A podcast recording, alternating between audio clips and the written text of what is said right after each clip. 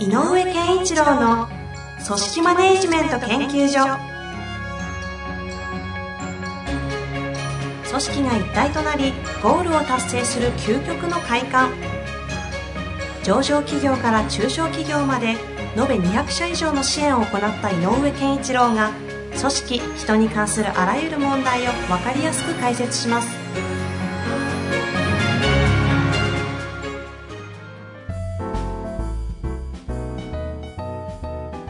こんにちは、遠藤和樹です。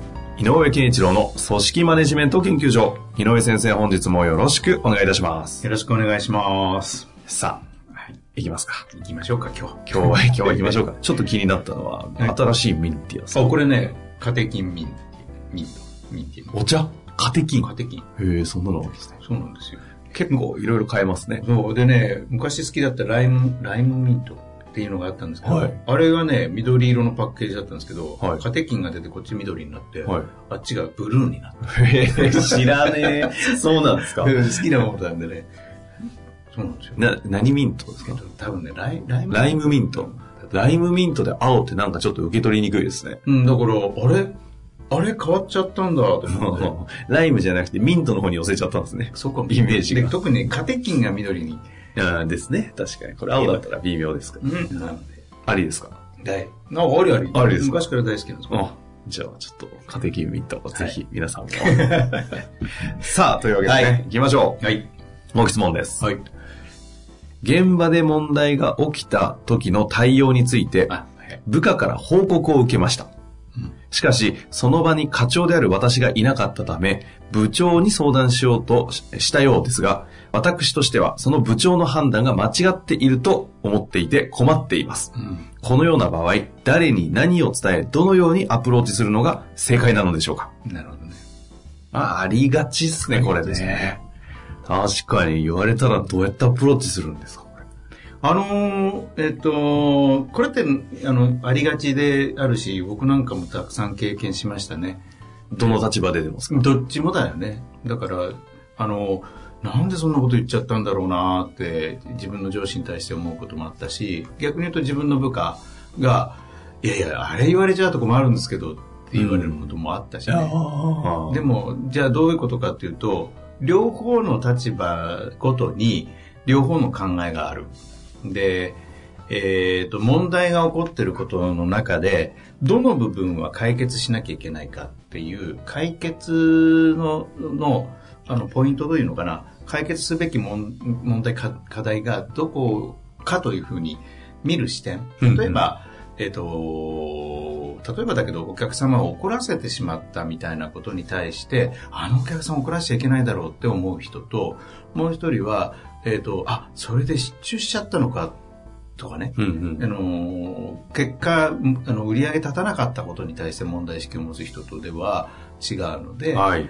えー、とどこに重きを置いてるかでうんよって対策が変わる可能性はあるうんうんでも大事なことは、えー、とそのここは違いだけど本当はもっと,、えー、と大事なその起きた現場で起きた問題に対して今言ったうちの会チーム組織としてはこういう問題が起きたことっていうのは、えー、と何によって起きたのかとかやっぱりこのお客さんに対して次どういう関係を結び結んでいくことが結び続けるかうん。関係性を続ける、うん。もしくは新たな関係を構築する。何でもいいんだけどこのもしお客さんとだったらお客さんと次の時にどういう状態にあった方がいいのかとか、うんうんうん。いろいろ未来もあるし、はい紐解く過去もあるでしょ。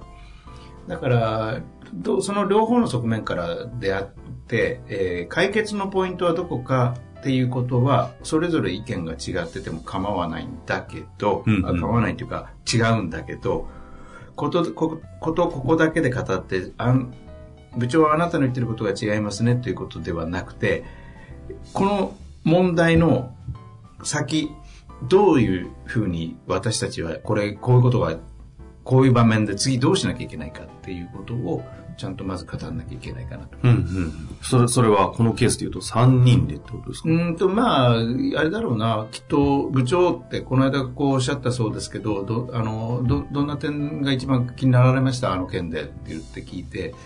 で、今後、じゃあどうしたら、どうなっどういう状態がいいんでしょうねと。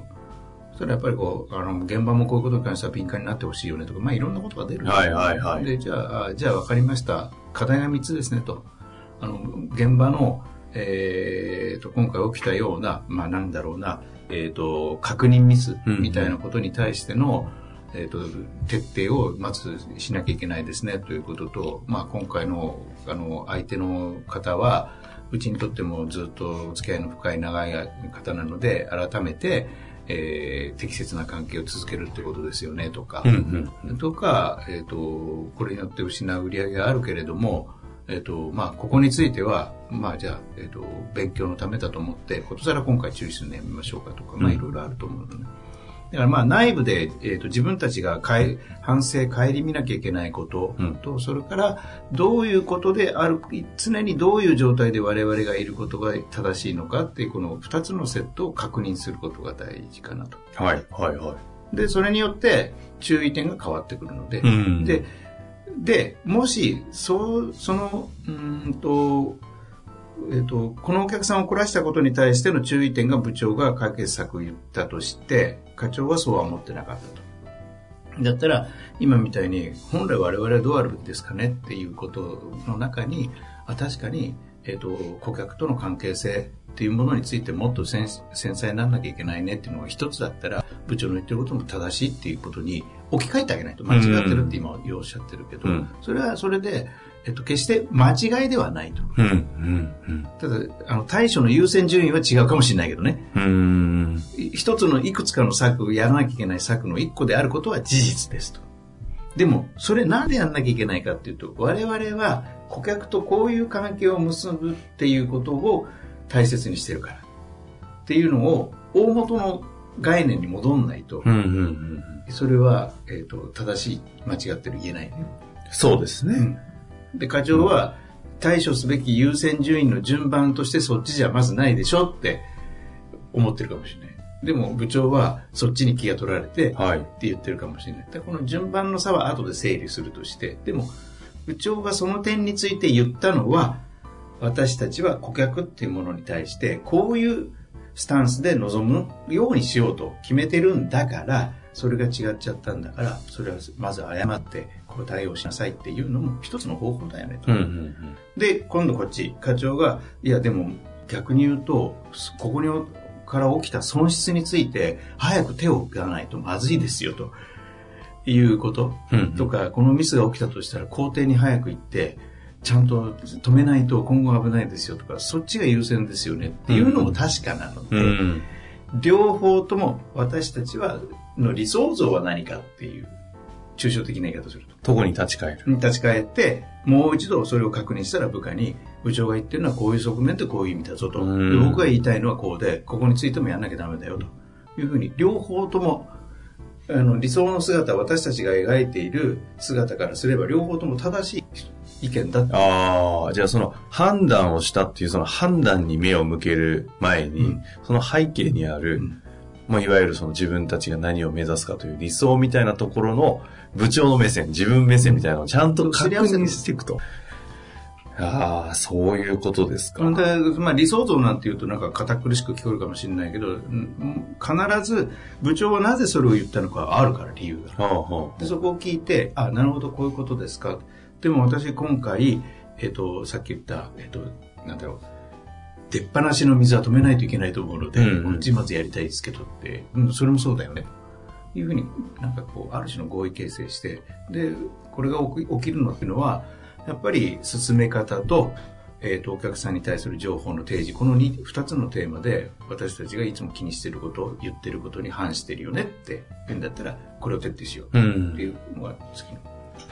これはあの、関係性の質関係の質という観点から見ると、まあ、ここでまず現場感覚にちょっと課長の身を置くと、うんまあ部長との関係とか部下との関係とか、まあ、三者間の関係とかが、まあ、崩れたくはないよなとか、悪くはしたわけじゃねえしなとか、いろいろ思って、思っていくと、どこから何手つけようみたいになっていくなと思うんですけど、うん関係性の質を良くするっていう観点で見ると、これはなんかどういうふうに見ていけばいいんですか？えっ、と、あのー職場の関係の質で言うと、やっぱり、えっ、と、二つあって、この、この、この方を取り巻く環境の質を考え、考えていただきたいことは、まずやっぱり部長との関係性を良くするっていうことが、で、違和感を覚えてるのでね、今ね。だから、違和感が、あ、違うと思うっていうものを感じてる時こそ、関係の質を高めるチャンスなのうん。違いませんかっていうよりも、え、どうしてですかって相手が、もうはい、よく僕が言う、あの、共通と差異の背景に迫るっていうチャンスなので、どうしてそう言われたんですかっていうのに迫って、分か、分かったら、お互い理解したっていう話になるので、うんうんでも僕はこう思いますよ。こういう観点からは。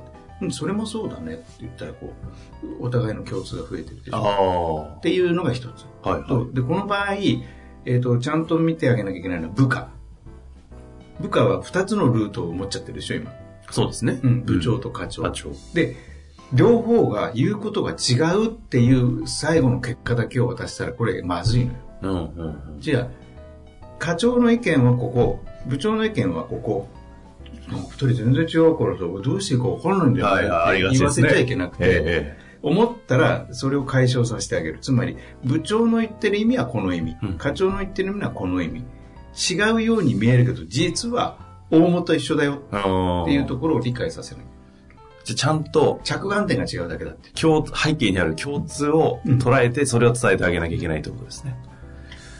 そっか、でも、何かそういう違いが出た時こそ、関係の質が良くなるチャンスなんですね。ああ、そっか、そう思えると、へえ、なるほどね。うん。あの、葛藤が起きた時に、内的なものも自分の中の葛藤こそ、こう、なんていうんですか、こう自分が成長させるためのこう資源みたいな表現あるじゃないですか。組織においては。そうなんですね。違いっていうのが。でその時こそ例えばこの会場で言えば部長ちょっと話したいんですけどって近づいていくチャンスだよあでこれはね、往々にしてあるのは、え、部長そう言っちゃったのかな。いや、まあ、しゃあないかって、ほっといて、何も語らずに、部下に、まあ、部長の言うこともそうだけど、でもとにかくこっち早く止めろよって言って、自分の指示を出して、部下が、俺、なんか言われたこと違うぞうんうんって思ったままにすると、これ、よっぽどよくない？ああ、よくありますよね。部長なんでああいうこと言ったんですかっていうケースもあれば、まあ、部長ちょっと言わないでこっちやっとけとかいう、んん部長無視してやったりとか。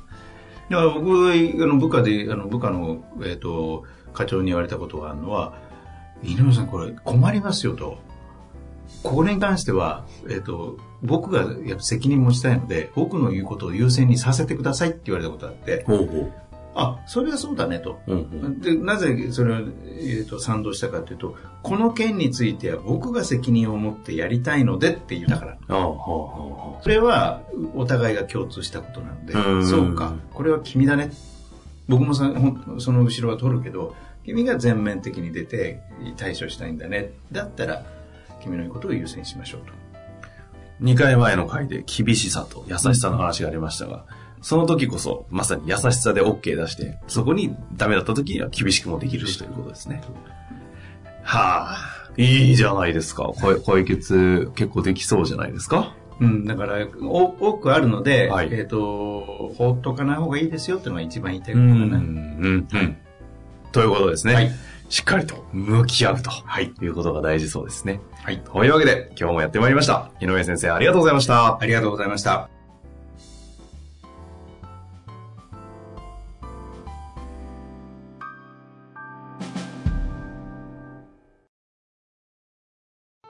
本日の番組はいかがでしたか？